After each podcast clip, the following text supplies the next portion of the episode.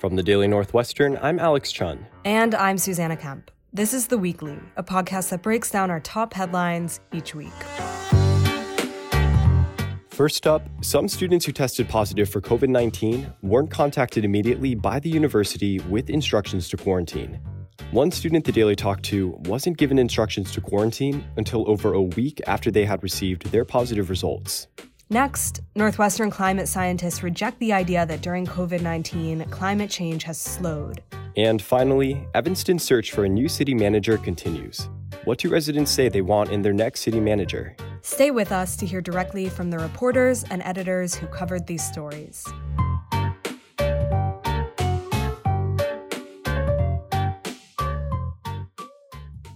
Students permitted to live on campus and upperclassmen and graduate students planning to access campus must get tested weekly for COVID 19 through the university. The COVID 19 case counter, monitored by the university, reported 14 new confirmed cases between September 18th and September 24th. The week before, there were 24 new confirmed cases of COVID 19. But one graduate student who tested positive wasn't instructed to quarantine right away after receiving their results. They took a COVID 19 test on September 11th and were notified that they had tested positive two days later. However, they didn't receive an email from the university with guidelines and instructions regarding self isolation for another week. Here to tell us more about this is campus editor Isabel Saraf. Isabel, you had chatted with a few students about their experiences with NU's COVID case management team. You followed the story of one student who wasn't notified by the university to isolate until eight days after they received their positive results. Can you walk us through the timeline? How NU's contact tracing works is that you should self isolate. I believe it's 10 days after your initial test because that accommodates for like a few days beforehand that you probably were already positive but didn't know and then 10 days after. So it's like kind of a 14 day total. The student got tested on the 11th, so their self isolation should have ended on the 21st. On the 21st, at the end of the student's 10 day isolation, that's the day they received a message from NU's COVID case management team telling him to start isolation. So there was just either some backlog or I don't know what kind of miscommunication, but the university was obviously very late on informing the student that they should even go into self isolation. And were the graduate students' friends told to isolate by NU's contact tracing team after the student had tested positive? The grad student took initiative and contacted their friends when they found out they were positive because NU hadn't told the friends. And so they thought they would, you know, inform the friends, obviously. And I think one main takeaway that they were talking to you about was that if it weren't for their initiative to tell the friends, those friends could have fully been wandering around campus, been infecting others, and could have caused like a massive super spread. Isabel, thanks so much for chatting with us.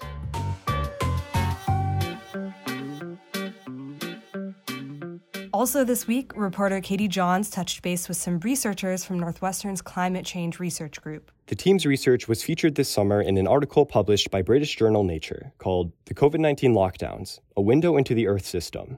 It's about the impact of the pandemic on climate change. The article debunks the idea that climate change has slowed down because of the pandemic. So, Katie, why is there this false perception that COVID 19 has halted climate change? Since July, half the world's population has been under some version of a stay at home order. So, you know, with a lot of people off the road, we're seeing these observable differences less traffic and cleaner waterways, and even like the return of animals to more populated areas. So, it can be easy to mistake some of these observable changes due to like less human mobility for something more than a short term side effect of the world's response to COVID. So, how are Northwestern researchers interpreting those short term changes? Yeah, so I spoke with Northwestern's Climate Change Research Group, and they're a group that basically uses numerical models to create a virtual simulation of Earth's atmosphere and Earth's system. And so, what they're finding, and what a lot of other scientists are finding, is that even though we are seeing a short term decrease in daily emissions during these stay at home orders, the overall concentration of CO2 in our atmosphere is still set to rise by the end of this year. The leader of the Climate Change Research Group, Daniel Horton, described it as an overflowing overflowing sink, where the water coming out of the faucet is the emissions and the overflowing sink is the Earth's atmosphere. And so, even if you turn down the faucet a little bit so that there's less water coming out of it, no matter what, you're still going to have an overflowing sink. I love that comparison. The group also looked at the relationship between climate and socioeconomics. Can you expand on that? with COVID 19, the socioeconomic divide has been amplified with a lot of people losing their jobs and access to those essential resources. The pandemic is causing a deepening of global poverty, and that deepening is likely to reduce available resources that would go towards climate mitigation. Thanks for coming on, Katie.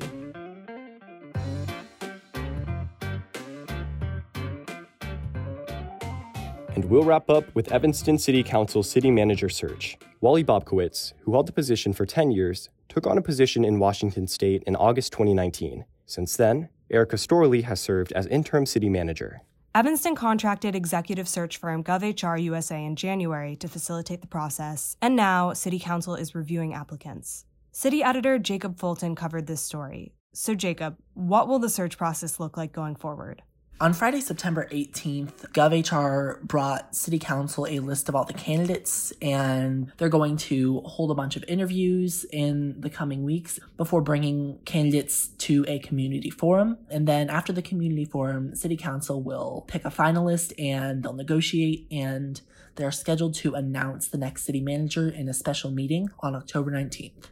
Have residents played a part in the search? In terms of community involvement in the selection process, there have previously been two different sessions where community members could come and talk with city officials and GovHR representatives and sort of explain what they're looking for in a city manager candidate. Evanston is currently a part of the national discussion about defunding the police, and there's been some resident push for a city manager who is definitely taking racial injustices and equity into account in their work. That's been one of the big priorities for a lot of residents who have come to meetings and things along those lines. And one big piece of that is Evanston's new reparations fund, which established a cannabis sales tax whose revenue will go toward compensating the city's black residents.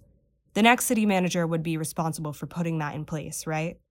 So, when the city implemented its reparations fund, it was a pretty big deal. It's the first of its kind across the nation, and the new city manager will be tasked with some of the implementation of that and just making sure it's going smoothly, things along those lines. A lot of residents want to see someone that will be able to be up for that task and will be able to do so equitably and do so successfully. The other issue that a lot of people are pushing for is transparency. There was a little bit of controversy back in the end of May, beginning of June, when City Council proposed the idea of directly appointing Erika Storlie, who's the current interim city manager, to the position without really reviewing any other applications. People didn't really like that. Can you elaborate on that controversy? A lot of the controversy was just really surrounding the fact that she would have been directly appointed to the position without any sort of selection or interview process. There's also been some pushback based on previous controversies with the city manager who left last year. His name was Wally Bobkiewicz. And he had a couple different discrimination suits brought against him. And some residents are a little bit concerned that Erika Storlie is just going to be very similar to Bobkiewicz because she worked with him for a long period of time. But many proponents of Erika's work have said that her role steering the city amid a pandemic, even though she's really only in this interim position, has sort of shown that she'd be capable of taking on the job. And is she still in the running for the position?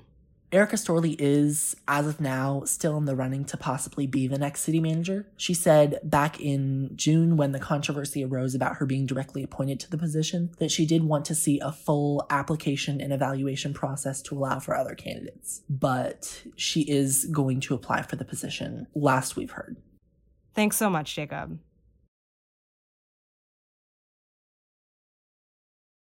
From the Daily Northwestern, I'm Alex Chun. And I'm Susanna Kemp. We'll see you next week for another episode of The Weekly. This episode was reported by Susanna Kemp, Isabel Saroff, Katie Johns, Jacob Fulton, and myself, Alex Chun. This episode was produced by both Susanna Kemp and myself. The audio editor of The Daily is me. The digital managers are Jacob O'Hara and Molly Lubers, and the editor in chief is Marissa Martinez.